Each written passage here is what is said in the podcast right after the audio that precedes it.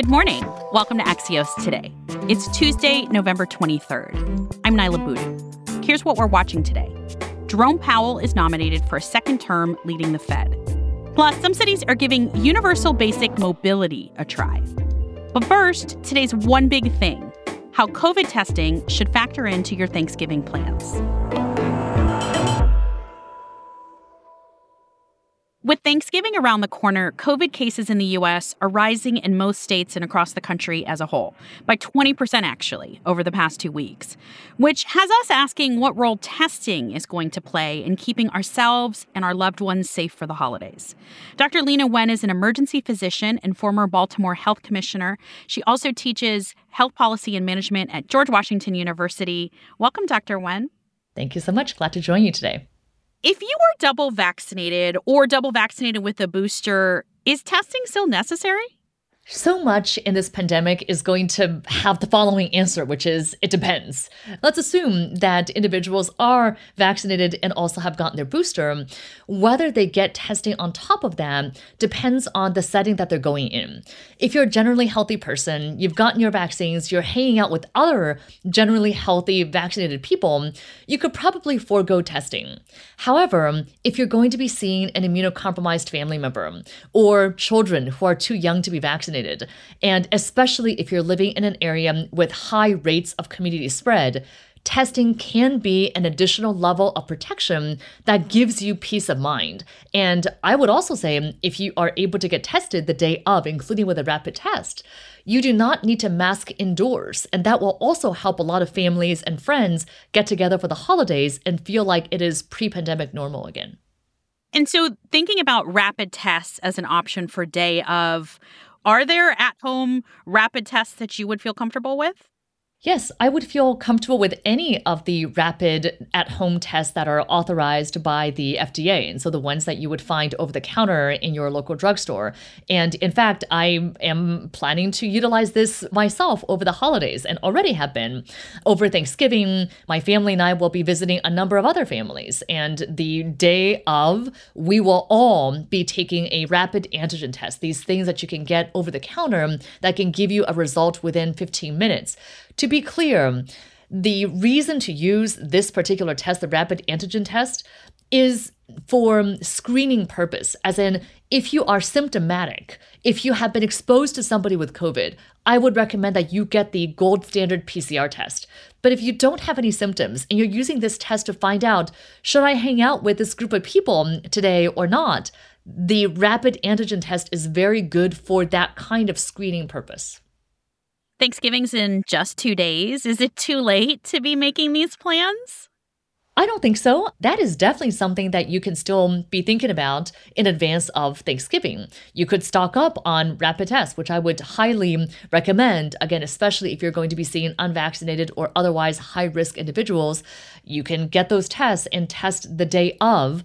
Also, with rapid tests, if you do it more, as in it tells you whether you have a substantial viral load at that point in time. And so, if you're going to be seeing people on Thanksgiving and then the next day and the next day, you could, in theory, take tests all three days, as my family is doing, um, so that we have greater certainty that we're not going to be infectious on that day that we're seeing other people.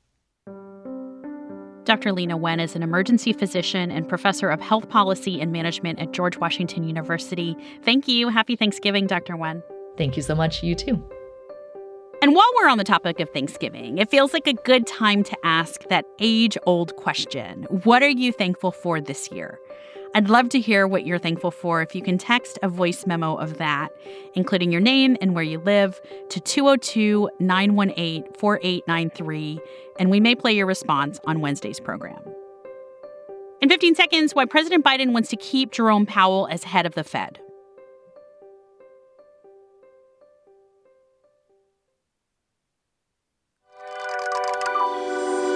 Welcome back to Axios Today. I'm Niala Boodhoo. Yesterday, President Biden nominated Jerome Powell to a second term as chairman of the Federal Reserve.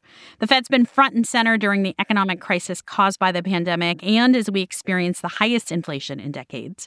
Courtenay Brown writes the Axios Closer newsletter. Courtenay, why did Biden decide to continue with Powell, a Republican, rather than replacing him with Lael Brainard, the only Democrat on the Fed board? It may seem weird, but what he did is actually in step with what presidents usually do. Uh, in fact, President Trump was one of the rare exceptions when he decided not to renominate uh, then Fed Chair Janet Yellen, who was put in that position by former President Obama. Biden said that he, you know, this is an uncertain time for the economy and this is a time where there needs to be stability and continuity at the at the top of the Fed. Courtenay, but the big question is can Powell and the Fed fix inflation without breaking the economy? What are they saying about that?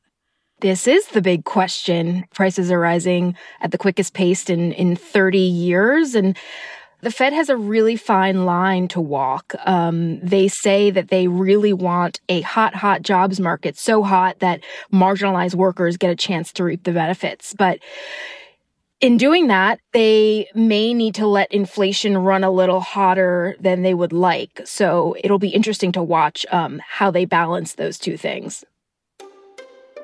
Courtenay Brown is an Axios Markets reporter. Thank you, Courtenay. Thanks, Niala.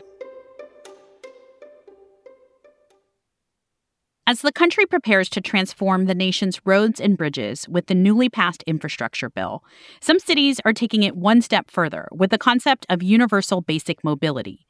You've probably heard of universal basic income, the idea of the government giving Americans a set amount of money regularly. Now, the idea of subsidizing transportation, like bus rides, e bikes, and scooters, is being tested in some American cities. Axios' Bryan Walsh is our future correspondent. Hey, Bryan, could you start with how this might work? Yeah, basically, as you said, this is sort of taking basic universal income and moving it around to how could that be used for transit. So, for instance, in Bakersfield, California, they're going to give 100 young vulnerable residents participation in a year long trial about how free access to all kinds of transit, e scooters, e bikes, to affect their lives.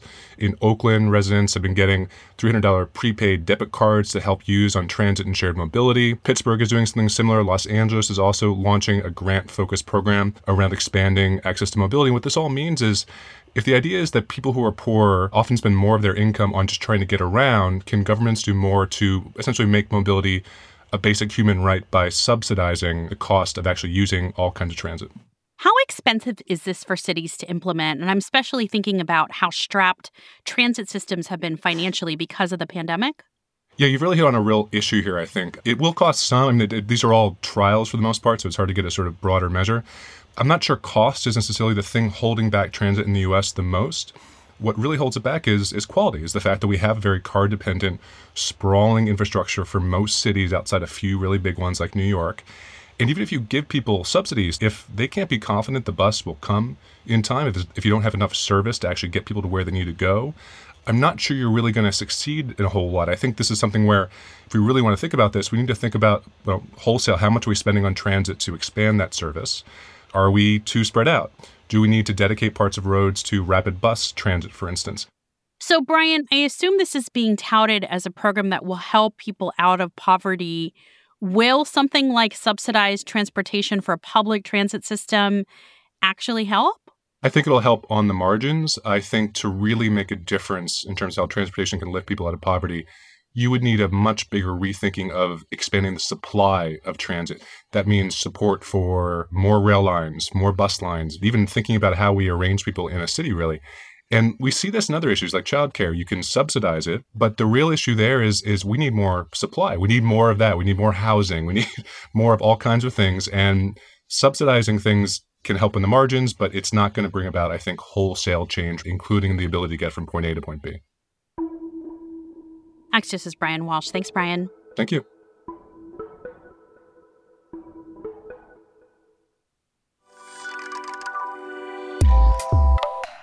That's it for us today. I'm Niala Boodhoo. Thank you for listening. Stay safe, and we'll see you back here tomorrow morning.